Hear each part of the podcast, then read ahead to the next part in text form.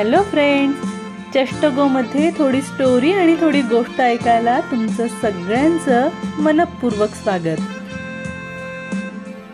मित्रांनो प्रत्येकामध्येच काहीतरी शक्ती दडलेली असते आणि एकदा का तिचा शोध आपल्याला लागला की मग फार फार फार मज्जा येते बरं?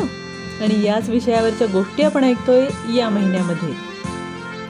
कधी कधी आपल्याला कसली तरी भीती वाटते म्हणून आपण बऱ्याच गोष्टी करायचं टाळतो किंवा आपल्यातल्या काही कमतरता उणीवा असतात त्यामुळे आपल्याला कुणी हसेल म्हणूनही घाबरतो.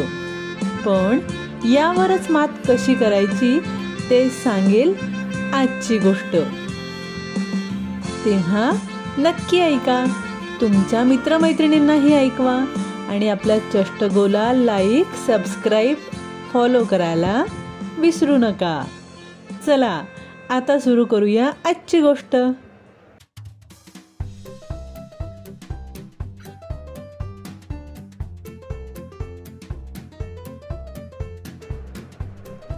आज पुन्हा सई रडत रडत घरी आली. रडल्यामुळे तिचे डोळे सुजले होते चेहरा काळवंडला होता. हुंदके देत देतच तिनं घरात प्रवेश केला. आजी तेव्हा हॉलमध्येच बसलेली होती. आजीनं लगेच सईला जवळ घेतलं आणि लाडे लाडे ती म्हणाली आता काय झालं आमच्या सईला? अगं तू खेळायला गेली होतीस ना? मग पडली बिडली की काय खेळता खेळता? काय झालं काय रडायला? आजो मला ना ते सगळे चिलवतात माझ्या बोलण्याची नक्कल कलतात आणि एकमेकांना ताल्या देऊन खूप खूप हसतात. मी नाही खेळणार त्यांच्याशी आता. अग बाई असं झालं का? हसले तर हसू देत हसतील त्याचे दात दिसतील देट टाळी आजो म्हणूनच मी येत नव्हती तुझ्या गली तिकले पण सगळे मला असेच चिलवतात. म्हणून मी जात नाही बाहेर केलायला पण तूच म्हणाली ये चुत्तीत. मला गले जायचे आत्ताच्या आत्ता.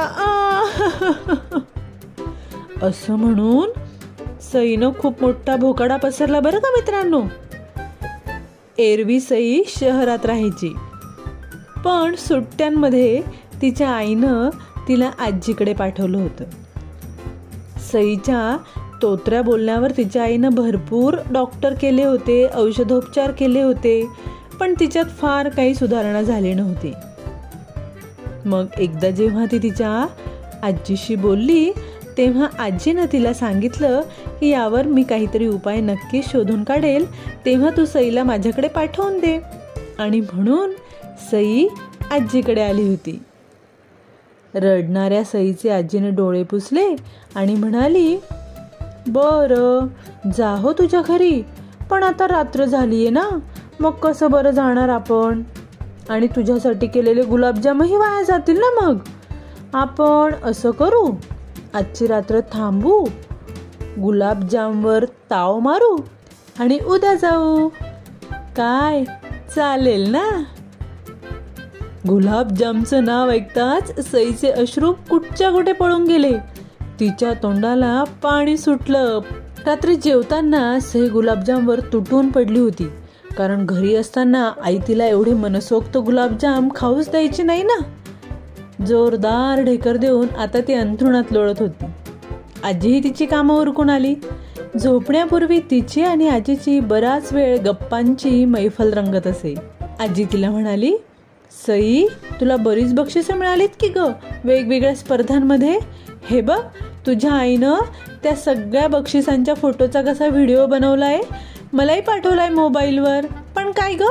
ही सगळी जुनी बक्षिसं दिसत आहेत गेल्या दोन तीन वर्षात तू एकही बक्षीस मिळवलं नाहीस.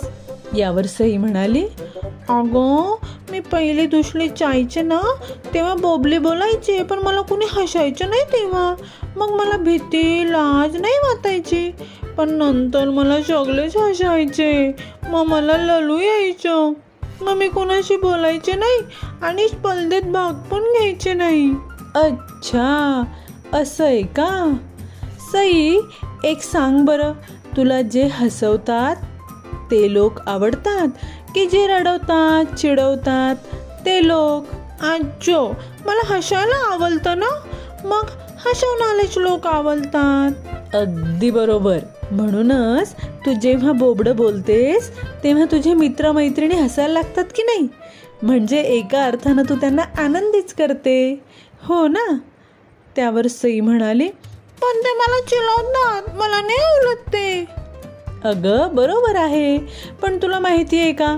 समोरच्याला हसवणं फार फार अवघड असतं बरं. आणि तुला ते किती सहज जमतं. सईला काही कळलं नाही म्हणून तिनं विचारलं म्हणजे काय गो? मग आजी म्हणाली तुझ्या बोबड्या बोलण्यामुळे जर तुला लोकांना हसवता येत असेल तर ही चांगलीच गोष्ट आहे ना? फक्त तुला कोणी हसतंय हे मनाला लावून न घेता आपल्यामुळे समोरचा आनंदी होतोय असा विचार करायचा. बिनधास्त बोलायचं. न लाजता न घाबरता. अगं तुला माहिती आहे का? लोकांना हसवण्यासाठी काही अभिनेते खोटं खोटं बोबडं बोलतात. आणि तुला हे किती किती सहज जमतं बरं? एकदा का तू तुझ्या बोलण्याला विनोद जोडलेस तर तुझं बोलणं ऐकायला लोक तिकीट काढून येतील बरं? हो खरंच आजो मग तुला आठवतं का? लहानपणी एकदा तू गोष्टी सांगण्याच्या स्पर्धेत नेहमीचीच गोष्ट. तुझ्या बोबड्या शब्दांनी सांगितली होती तर अगं ऐकणाऱ्यांचं हसून हसून किती पोट दुखलं होतं. आणि त्या गोष्टीसाठी तुला बक्षीसही मिळालं होतं? म्हणून तर सांगते. तुझं बोबडं बोलणं हीच तुझी शक्ती बनव. त्यासाठी तुला लाजण्याचं घाबरण्याचं काही गरज नाही. ती तुझी चूक नाहीच ना? आणि आपण कुणाला तरी हसवू शकतो हे किती महत्वाचं आहे बरं? आजो मला थोलं थोलं कळतंय. तुला काय सांगायचं आहे ते? मी तू सांगितलेलं नक्की कळून पाहिन. उद्या मी खेळायला जाईन ना? तेव्हा माझ्या मित्र मैत्रिणींना हसवेल. बोलताना घाबरणार नाही. आणि कुणी चिलवलं तरी लढणार नाही. मी पण हसेल. आता यापुढे मी फक्त हसेल आणि सगळ्यांना हसवेल. आजीनं कौतुकानं सईला कुशीत घेतलं. तर बालमित्रांनो अशी ही बोबड्या सईची गोष्ट.